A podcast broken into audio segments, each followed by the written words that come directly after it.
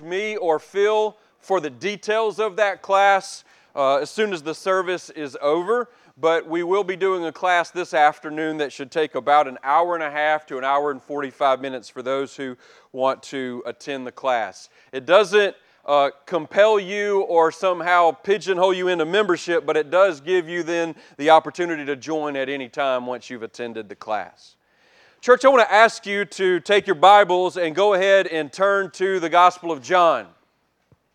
We're going to read John chapter 2, verse 23 through chapter 3, verse 21, and then we'll pray for God's illuminating work uh, on our hearts through His Word this morning.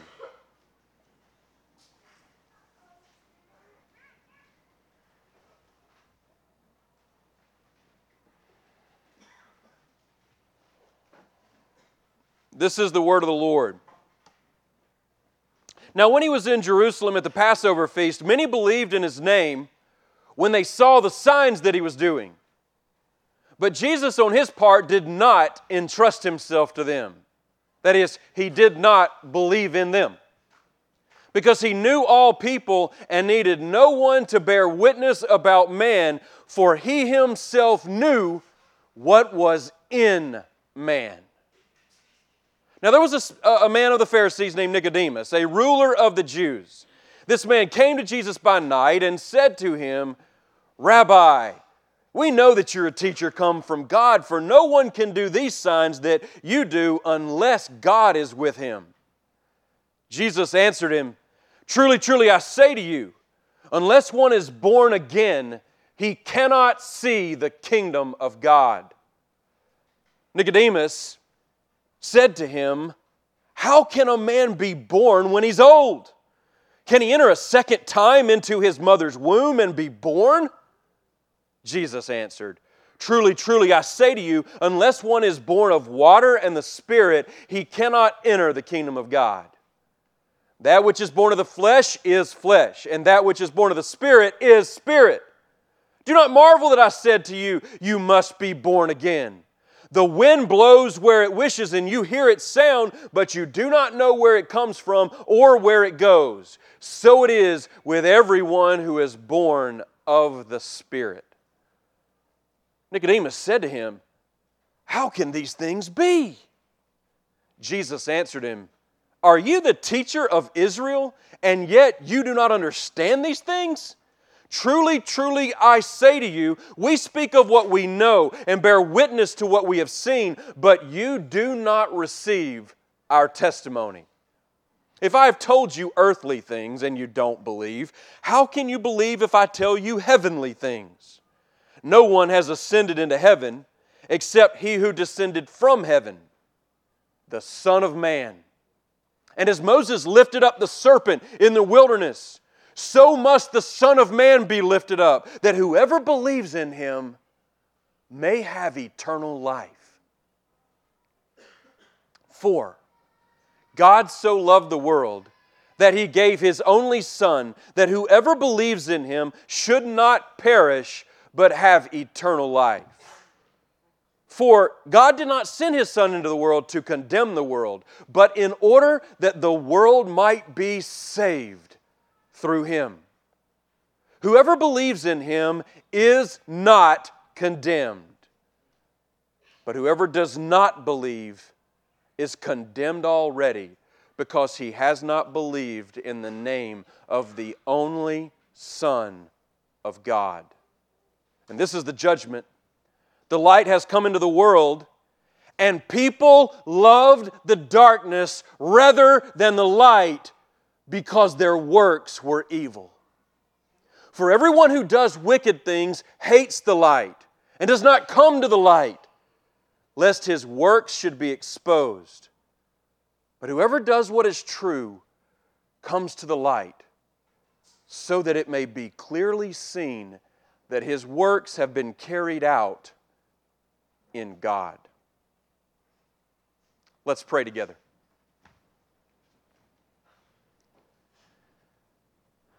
Father in heaven, we appeal to you right now as the one who loves sinners. to the one who has demonstrated your love for sinners. We appeal to you because we know that you care about our souls. We know that you long for us to be in eternal communion with you. We appeal to you now, Father, to help us understand and know truth, to embrace and love truth to run away from darkness, to run away from sin, to run away from worldliness, and to run to and cling to Calvary's cross. And so, Lord, we just want to say this that we are prone to wonder. We are prone to rebel. We are prone to be distracted. We are prone to think about everything in this world except you. And so, help us in this moment, in this hour, to zero in on you Speak to us through your Spirit. Show us the glory of Christ. Thrill our hearts. Give us a greater vision for our lives than what we currently have, that we may live above the fray of normal humanity and help us to live in light of Christ the King. It's in His name that we pray these things. Amen. The word love is a tricky term. L O V E. It is a tricky term. If you look it up in the dictionary, you will read first that it's a profoundly tender, passionate affection for another person. Not bad. The second thing that you'll read is that it's a feeling of warm personal attachment or deep affection as for a parent or a child or a friend. The third thing that you'll read is that it's sexual passion or desire. On down the list, you'll read that it's a strong enthusiasm or a liking for anything, like her love of books or his love of tennis. As a matter of fact, the next thing you'll read that in tennis, love means a score of zero, nothing. And then in the dictionary, you will read that love is the benevolent affection of God for his creatures, or the reverent affection due from them to Him. Well, church, what I want to do right now, before we go any further, is I want to define love not according to dictionary.com, not according to Webster's, not according to the Oxford English Dictionary, but according to Holy Scripture. Love is the joyful and sacrificial pursuit of another's highest good for the glory of God. Love is the joyful and sacrificial pursuit of another's highest good for the glory of God. That's what real love is. That's what biblical love is. That's what God's love is. Let me tell you something. Love that does not point others to God is not worthy of the name. Love that does not validate itself in action is not worthy of the name. Love is the joyful and sacrificial pursuit of another's good for the glory of God. And God's love for us in Christ is the preeminent example of love. Now let's pause a moment and let's come to a realization. We, we would all do well right now to understand love in biblical terms and to rightly de- delineate love from lust. I see someone that I like the way that they look. I engage with them and I like the way that they, they make me feel. There may be something valid to that, but that is not the biblical concept of agape love.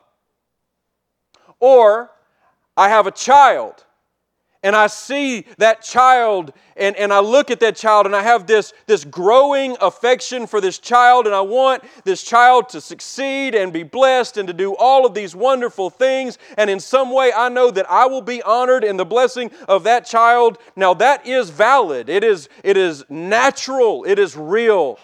But let us not mistake parental love for a child for agape love. Every parent almost has a natural affection for their child. Let us not assume that that is a joyful and sacrificial pursuit of that child's highest good for the glory of God. There is a distinction, there is a delineation. Now, the beautiful thing is when you have a natural affection for someone and you combine that with a spiritual desire to build that person up for the glory of God, that's a beautiful thing. But let us understand that not all designations of love are the same thing. We have to look to God to understand the essence of love, the definition of love, and the demonstration of it. Now, with that being said, what we understand is that God has demonstrated His love for us in sending us Jesus.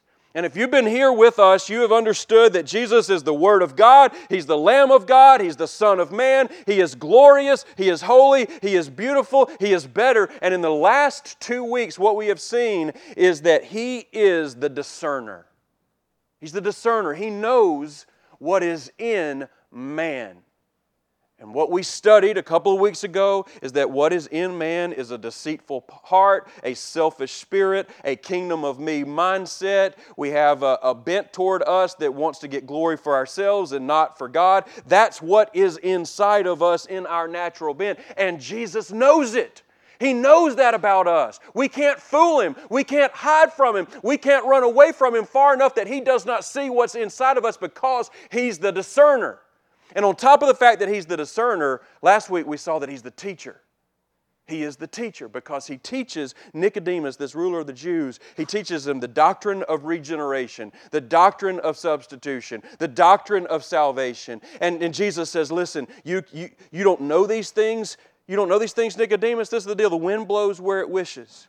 And the Spirit is the same way. And the Spirit has to regenerate you, has to cause you to be born again for you to know God and worship God and love God. And regeneration flows into this belief, this trust in Jesus Christ as Lord and Savior. So Jesus teaches these difficult doctrines to Nicodemus. And we got uh, the education last week as well. And that leads us right into man's responsibility of the revelation of the love of God.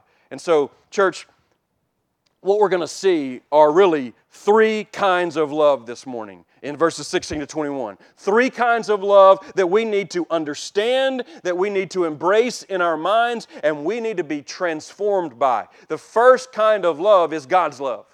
We see it in verses 16 through 18. We see God's love. And the first thing that we see under God's love is the richness of His love in verse 16. And in verse 16, y'all, I don't have to say a lot about it. It's by way of commentary in the sense that this is the most famous verse in the, in the Bible. This is like the, it's, it's the most famous because really there's a sense in which it's the Mount Everest of Holy Scripture. It stands above all other scriptures in a lot of ways because, like Martin Luther said, this is the gospel in miniature. That's what he said. This is the gospel. Verse 16 is the gospel in miniature. And so we see the richness of his love. Let's read verse 16 again because I want us to grasp it maybe more than we've ever have. For God so loved the world that he gave his only Son, that whoever believes in him should not perish, but have eternal life. Keep your eyes on the text.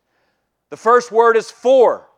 It's drawing on what previously has come, which, he, which Jesus has said Jesus has said, listen, just as the Israelites looked up to the bronze serpent and were rescued from the poison of those snakes' venom, if you look up to the Son on the cross and trust in Him and believe in Him, you will have eternal life. That's the, that's the for. That's why for is there. It's drawing on Jesus' words. Now, John says, For God so loved the world.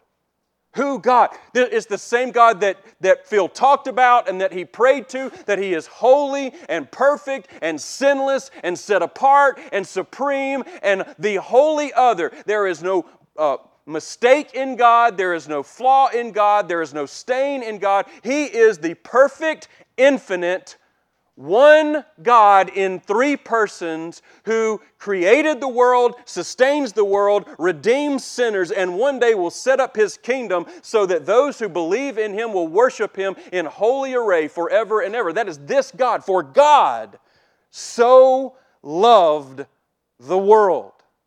Now, this is a shock to the system of every Jew because in this day and time, Jews just did not believe that God loved the world. They didn't believe it. They believed that God loved Jews and that He was going to judge Gentiles. And John writes here as a commentary to Jesus' words and says, God so loved the world. And by the world, he means sinful humanity. God loves sinners whether they're Jew or Gentile, whether they're rich or poor, whether they're male or female, whether they're black or white, whether they're educated or non educated, whether they're in the social elite or the social outcast, it doesn't matter what you look like, it doesn't matter what you feel like, it doesn't matter what side of the tracks you're on. God loves sinful humanity. He does. And that's what John is saying. And he's saying this is how much he loved the world. He is validating his love for the world in this way that he gave his only son. The word gave has this joyful and willing spirit attached to it.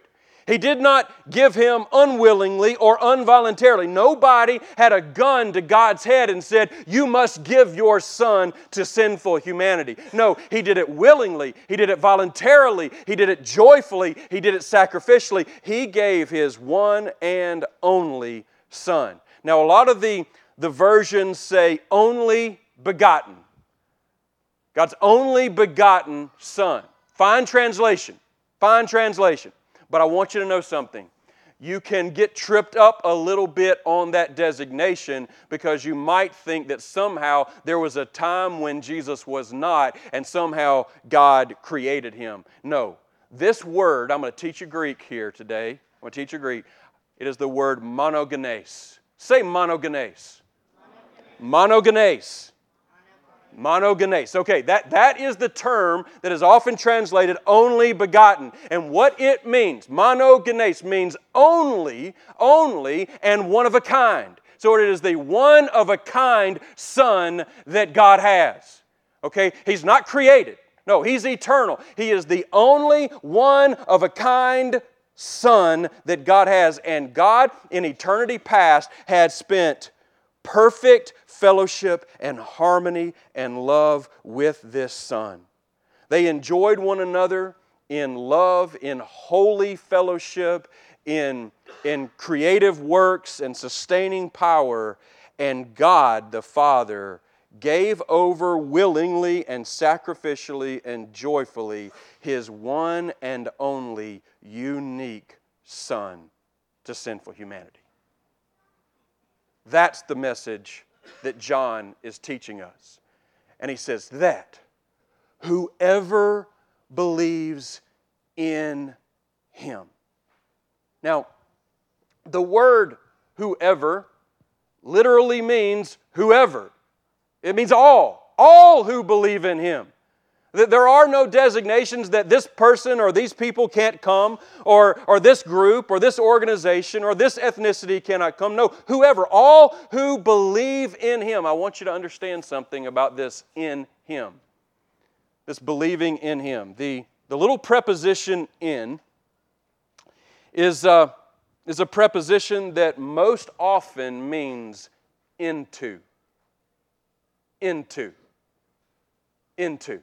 It's a very important observation because it's not anybody who believes that Jesus is who he is, or simply believes the facts about Jesus. It literally means to put your trust into somebody. Think of it like this think of, of me being at an elevator, and I'm standing in front of the elevator door, and I watch people get into the elevator and push a button, the door closes, the elevator goes up and then when it comes back down, nobody is inside the elevator.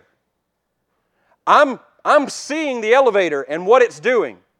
but I'm not actually going into the elevator until I cross over the threshold and get inside the elevator and push the button and trust the elevator to take me to the floor that I want to go.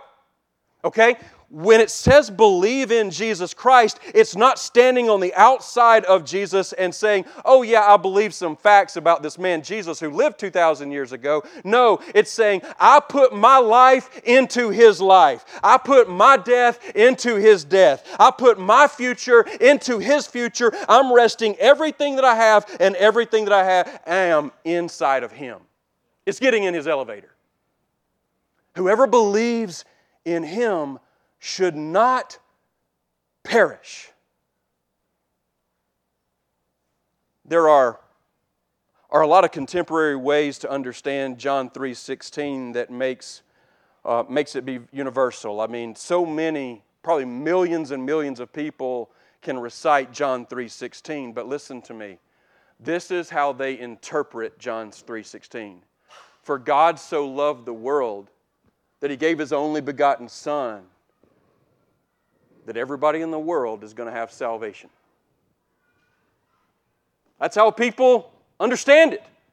They don't read it, they don't think about it.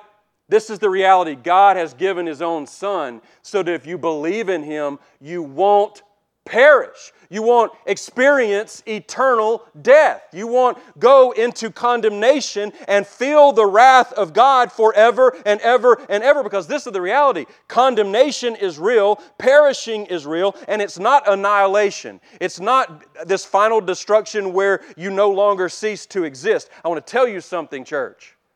It's like, a, uh, by way of illustration, there in Tombstone, Arizona, back in the days of the Wild West, there was this man who lived named Les Moore. And in Tombstone, Arizona, there is a tombstone epitaph that says, Here lies Les Moore. No less, no more.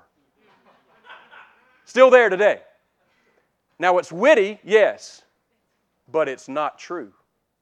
Because right now, Les Moore exists every bit as much as he did 150 years ago. It's just that he's existing either in condemnation or eternal life in the kingdom. But make no mistake about it, every person who is in the sound of my voice right now will exist forever and ever and ever and ever and ever it, in a ceaseless existence, some to eternal life and others to eternal condemnation. And so he's saying, whoever believes in him should not perish. If you get into Christ's elevator, as it were, then you won't perish but you will have eternal life. I want you to know that eternal life is the life of God in the soul of man. That's what it is. Don't, don't, don't minimize what it is. Uh, we, we want to think, oh, well, we'll be saved from condemnation. Yes, you'll be saved from condemnation. yes, you'll be saved from perishing. But you will literally have the life of God in your soul. We, we want to think somehow that, that eternal life is, is basically just getting man out of hell. Yes, it's getting man out of hell, and it's getting hell out of man, but it's also getting heaven into man and man into heaven. It is full, it is complete. There is the negative of the rescue and the positive of the deliverance over into the very life of God.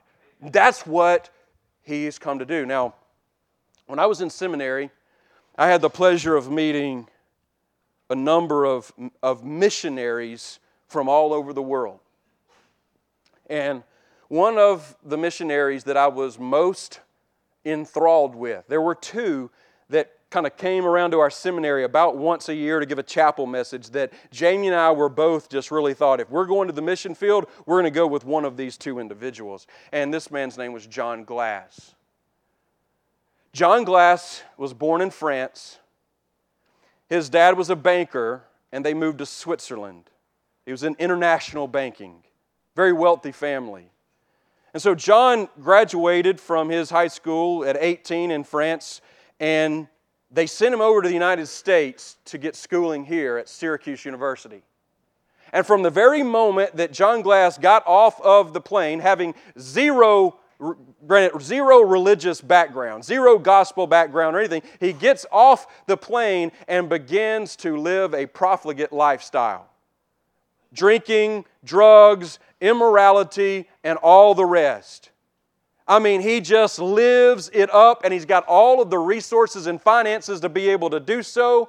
And so he just he grows his hair out halfway down his back and is just living it up, but he, he feels lost. He, he feels uh, like he doesn't know what he's doing and, and he's not sure what he wants to do. And so he says, You know what? I'm going to take a sabbatical from profligacy or whatever. And so he flies back to Switzerland, gets a whole bunch of money, and hops on a train and takes a train east and he travels from country to country, stopping off at different points and experiencing all the delights and things of different countries. He finds his way to Israel and into Jerusalem and stumbles upon the tomb of Jesus.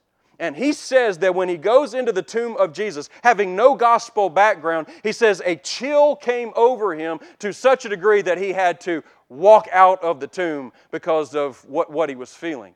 He hops back on a train, continues to travel east, Iraq, Iran, etc. He falls in with a cult, a group of people, and they're out picking fruits and stuff and living kind of crazy. And he thinks this is weird. So he jumps out of a window and gets back on a train and keeps going until he goes to New Delhi, India.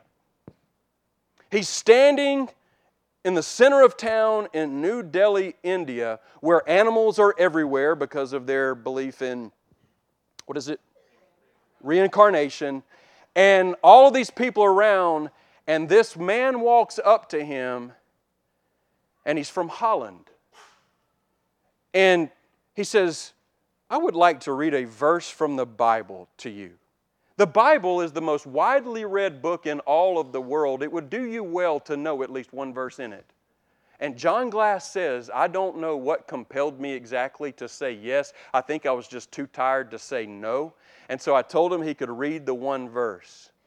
And the man from Holland looked at the Bible and said, For God so loved the world that he gave his only Son, that whoever believes in him will not perish, but have eternal life. And that man, for five minutes, expounded on the love of God for lost humanity. And at the very end, he said, Would you like to believe in this Jesus? Whom God sent to save you from your sins. Standing in the middle of New Delhi, India, John Glass, at about 20 years old, said, Yes, I do. He gave his life to Jesus Christ at that moment. He had never seen the man from Holland before. He's never even seen him since. But he gave his life to Christ, and for the last 40 years, John Glass has been preaching this gospel and planting churches in Switzerland and France and wherever he can for the sake of this message right here in John 3:16 because God loves sinners like him and God loves sinners like you. And this is the reality is that there is very likely somebody in this room today who has yet to put their full trust in Jesus Christ, who has yet to cross over the threshold and to say, I want to put my life in His life. I want to put my hope in His hope. I want to give all that I am and all that I have to Jesus Christ. I want to be saved. You have that opportunity today. When we close the service, we will pray for you. We will pray with you. We will lead you to Jesus Christ. This is the most famous verse in the Bible because it has the most powerful message that there is. God loves sinners like you and me, and if we give our life to Him, we can be saved from our sins. Now, for those of you who are being nervous about the length of this message, I had to give verse 16 its full due we will now will continue on. Let's just finish out verses 17, 18 under God's love. We see the reason for his love. In verse 17, it says, Listen, God didn't send his son into the world to condemn the world, but in order that the world might be saved through him. This is the reason. God, God doesn't want to see sinners go to hell. God wants to see sinners know him and love him and enjoy him and worship him forever and ever. God has great love for sinners. And then let's look at the response of God's love in verse 18. Okay, we hear this message God loves sinners like us. He sent His Son to die on the cross for our sins. This is awesome. Verse 18, this is the response. Whoever believes in him is not condemned, but whoever does not believe is condemned already because he hasn't believed in the name of the only Son of God. Notice the tense. He's condemned already. So some people think that condemnation starts when life on earth ends. The reality is, condemnation is over every person who rejects the glory of God in the face of Jesus Christ. And so today, if you're not trusting in Christ, you live a condemned life. If you're not trusting in Christ, you have the wrath of God hanging over you. Read Romans chapter 1, verses 18 through 32, and you will understand what I mean. The condemnation is real, and it's happening right now for those who reject Christ. And so, just as John would say, I will say, trust in Christ, run to Christ, love Christ, put your life in Christ's life that you might not know condemnation a day longer. Divine love, God's love. Now let's look at man's love. Verses 9, really just verse 19 and 20. We see, first of all, the object of man's love. He says this is the judgment that light is come into the world and people loved the darkness rather than the light.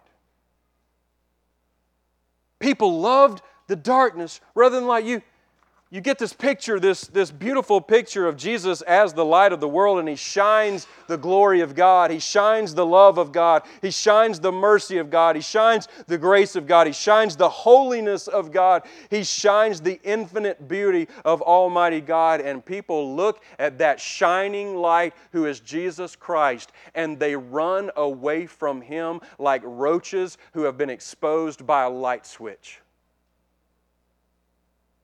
Why? Because they love their evil deeds. They love their wickedness. They love what their heart longs after. They love the feeling that they get in their immorality. They love the feeling that they get in their selfishness. They love to build their own kingdom. They love all of these things they love and they don't want to give it up. Church, please Please bear with me with what I've written on this note. In our natural condition, we're a bunch of people who reject the Lord. You see, but before grace invaded our lives and laid claim on our souls and took control of our hearts, we were ridiculous people. Let's stop for a moment and say, can you agree with that? That before grace invaded your heart, you were a ridiculous person. You see, Adam and Eve's history is our history. What they did, we did because they represented us. We disbelieved God, we rejected God, we attempted to subvert God's authority, we ran away from Him, and we taught ourselves how to live apart from God. We learn to live independently of God and to ignore Him when we make our decisions, when we marry our spouses, when we raise our children, when we choose our jobs, when we spend our money, when we cheer for our teams, when we watch our shows, when we speak our words, when we think our thoughts, and when we live our lives. We post a no trespassing, keep out private property around the boundary of our heart and say to God, Don't dare cross this line. But this is the thing, church, is that in our natural condition, we still run to God when we feel we have no other option. When we've exhausted all other human needs, our own intelligence, our own money, our power, our manipulation, our medical proficiency, our finger crossing, our voice raising, our physical aggression, our abuse, our deception, and a whole other host of means, when none of those things work, we will run to God as our fixer. We will run to Him to fix our broken marriage, heal our sick child, save our precious job, bail us out of jail, change our bad circumstances, provide money for our rent. We will run to Him as our fixer, but not our Savior. We want Him to fix our broken car, but not our broken hearts. We want Him to build up our bank account but not tear down our idols. We want Him to work a miracle with our cancer of the lung but do no spiritual surgery on our cancer of the soul. He's a fixer and not a savior to us. And this is our history with God. This is our track record with God. And it's not very good. It's not very glorious. We are not a very admirable people. And, church, if that offends you, if that offends you, you need to stop for a moment and say, Do I have too high of an opinion of myself? Because Jesus knows what is in man. And just as Kent Hughes told me one day in a little practicum, he says, I don't know what's in the heart of an evil man, but I know what's in the heart of a good man, and it is poor and pitiful and wretched. And that's what's in you, and that's what's in me, apart from the grace of a good and glorious God who sent his Son, Jesus Christ, to die on the cross for our sins. That if we cross the threshold and get into his elevator and we get in with him, we will have life eternal. So, Look back down at the text. You see human love. Man's love is for himself. Man's love is for wickedness. Man's love is for darkness. Man's love is for uh, personal kingdom building. And so look at the very first part of verse 19. This is the verdict. This is the judgment. The judgment. This is God's judgment. His condemnation of man who runs away from the light, who is Jesus Christ, and continues to run for self autonomy and independence. Man's love is darkness, God's love is for sinners. Let's look finally at transforming love. It's the very last verse of our passage. You don't have to stay in this this love that is natural to you. You don't have to stay in this love that, that you're inclined to just love darkness and hate light and pursue wickedness and hate holiness. You don't have to stay there. Verse 21 testifies to that. He says, Whoever does what's true comes to the light so that it may be clearly seen that his works have been carried out in God.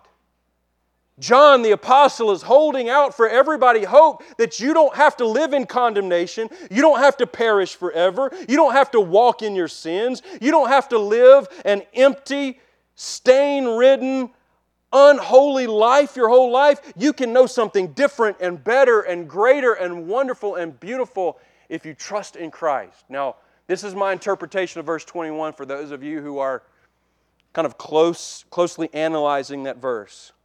The reason we read from 223 all the way through 321 is because I believe John is drawing upon Jesus' words about regeneration in verses 1 through 15 to capture what he means in verse 21.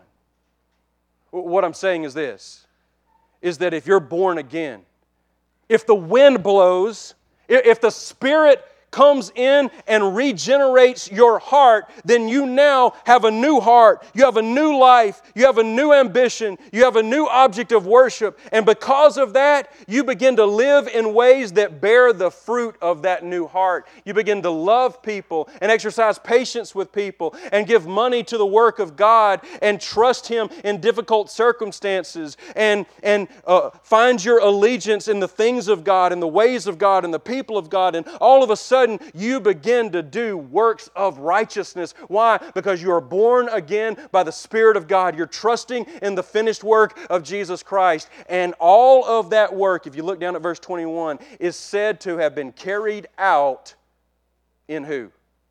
In God. In God. So that so that the Spirit of God has come into you. The Word of God is being engrafted to you. Christ, the Son of God, is intimately know, knowing you and you're knowing Him such that every good thing that you do is sourced in the God above. So that when you offer yourself to God on that final day and give an account of your life, it's not going to be, look at all the good things that I did for you. It's going to be, look at all the glorious things that you did through me by the power of your grace. God's love is for sinners, man's love is for darkness. Transforming love is sinners who are, tr- who are transformed by the grace of God and now live holy, beautiful, obedient lives that manifest and demonstrate the regenerative work of the Spirit of God. That's the message of verses 16 through 21. God loves and saves sinners through the provision of His one and only Son. I want to ask you right now, if you would, just to bow your head. I want to ask you to bow your head. If you're willing to close your eyes, I just want to ask you a few questions.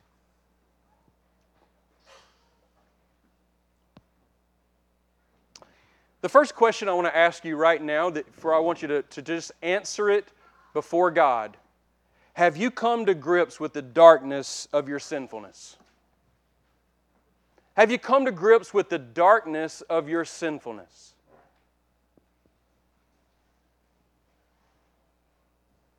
Do you understand your sinfulness is more than having done a few bad things in your life?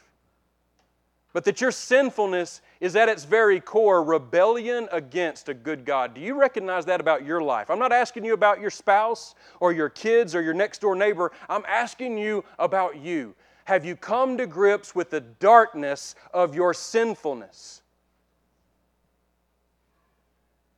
And have you come to grips with the condemnation that you yourself have earned? You've earned hell. You've earned weeping and gnashing of teeth. You've earned to exist forever in the place where the worm never dies. You've earned a place where the mercy of God and the grace of God and the love of God are absent. Only the wrath of God and the judgment of God are present. You've earned that. Do you confess it today? Do you believe it? Have you come to grips with it? And on the very flip side, stay focused right here. Have you come to grips with the greatness of God's love for you? Do you really feel the love of God? Do you experience His pursuit of you? Like, have you come to grips with the reality that the holy God, who was in holy communion with his beloved Son, sacrificially sends his Son to live the life that you're supposed to live, to die the death that you deserve, to be raised up in shame, in disrepute, in blasphemy, in horror. Have you come to grips that this is the demonstration of God's infinite and beautiful and amazing and staggering love for your soul. He was unwilling for you to perish in hell. He was willing to give up His only Son that you may have the life of God in your soul, so that you can have eternal life. Not five year life, not 10 year life, not 20 year life, but eternal life. A life that lasts forever in the kingdom of God. God loves you. Church, He loves you, He loves you, He loves you. And He's demonstrated it most profoundly on the cross. Will you be willing to receive the embrace of Almighty God today as your Father? Would you be willing for Him to come and give you a spiritual embrace that says, I love you not based on what you've done. I love you not based on your righteous deeds. I love you not based on your best efforts to honor your parents. I love you because I love you, and nothing you can do can change it. Man, will you embrace God's infinite and eternal love for you right now so that when you leave today, you can leave the anxiety behind, you can leave the worry behind, you can leave the I'm not good enough, I'm not measuring up enough behind, and you can rest in the infinite love of a glorious Father.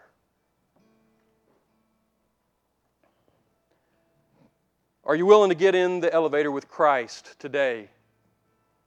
and trust Him in your marriage, in your parenting, as a student, as a worker, as a brother, as a sister, as a friend? Are you willing to trust Him in the hard things?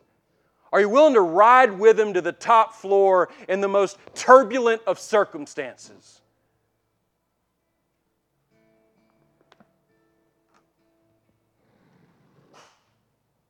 I'd rather be in the elevator with Christ, being ascended up to heaven, than standing on the ground floor, waiting for the earth to collapse and to fall into the pit of hell apart from the goodness and grace of God forever. I call you now to trust in God who has so loved you that He's given you His only Son.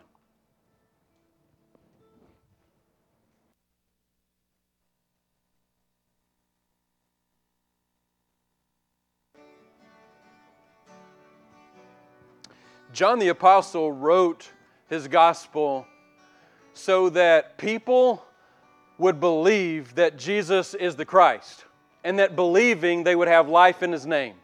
That's why he wrote all that we're reading. So I just want to call you if you are not believing, if you're not trusting in Christ, trust in him today. Trust him today. Listen, tomorrow is the devil's day. Today is God's day. Today is the day of salvation. Today is the day to cross over from death to life. And if you're trusting in Christ and you've been trusting in Him day after day and month after month and year after year, and you find your hope and your peace and your life in Him, not only praise His name, but listen to me. There are people in your life who have condemnation resting on them, wrath abiding over them. Not because they're any worse than anybody else, but because they're rejecting the one offer of salvation that God has given in His Son Jesus Christ. Pray for that person. Love that person. Exercise hospitality that, for that person. Share the gospel with that person that they may come to life everlasting in the kingdom of God. Otherwise, they will know condemnation forever. Let us pray and trust in them. If you want to come to Christ, Ron Marino, Ron, where are you? Are you up to being over for the elder for prayer today? Ron had surgery a couple weeks ago, but if you want to pray with Ron, if you just if you've got a loved one that you're concerned about and you like Ron to pray for them, or if you need to come to Christ yourself to lift the burden of condemnation, experience the joy of eternal life, go and pray with Ron. If you're a visitor, we invite you to the meal. We're about to, in 15 minutes, have a meal. You'll be first in line. If you want to go to the membership class, see Phil or myself as soon as we're dismissed. Phil, you have anything else? All right, so Jesus said, after he had died on the cross and, and uh, been raised from the dead, he says, All authority in heaven and on earth has been given to me. Go therefore and make disciples of all the nations, baptizing them in the name of the Father, and the name of the Son, and the name of the Holy Spirit, and teach them to obey all that I have commanded you. And lo, I am with you always, even to the end of the age. Why? Because you got eternal life. You're dismissed.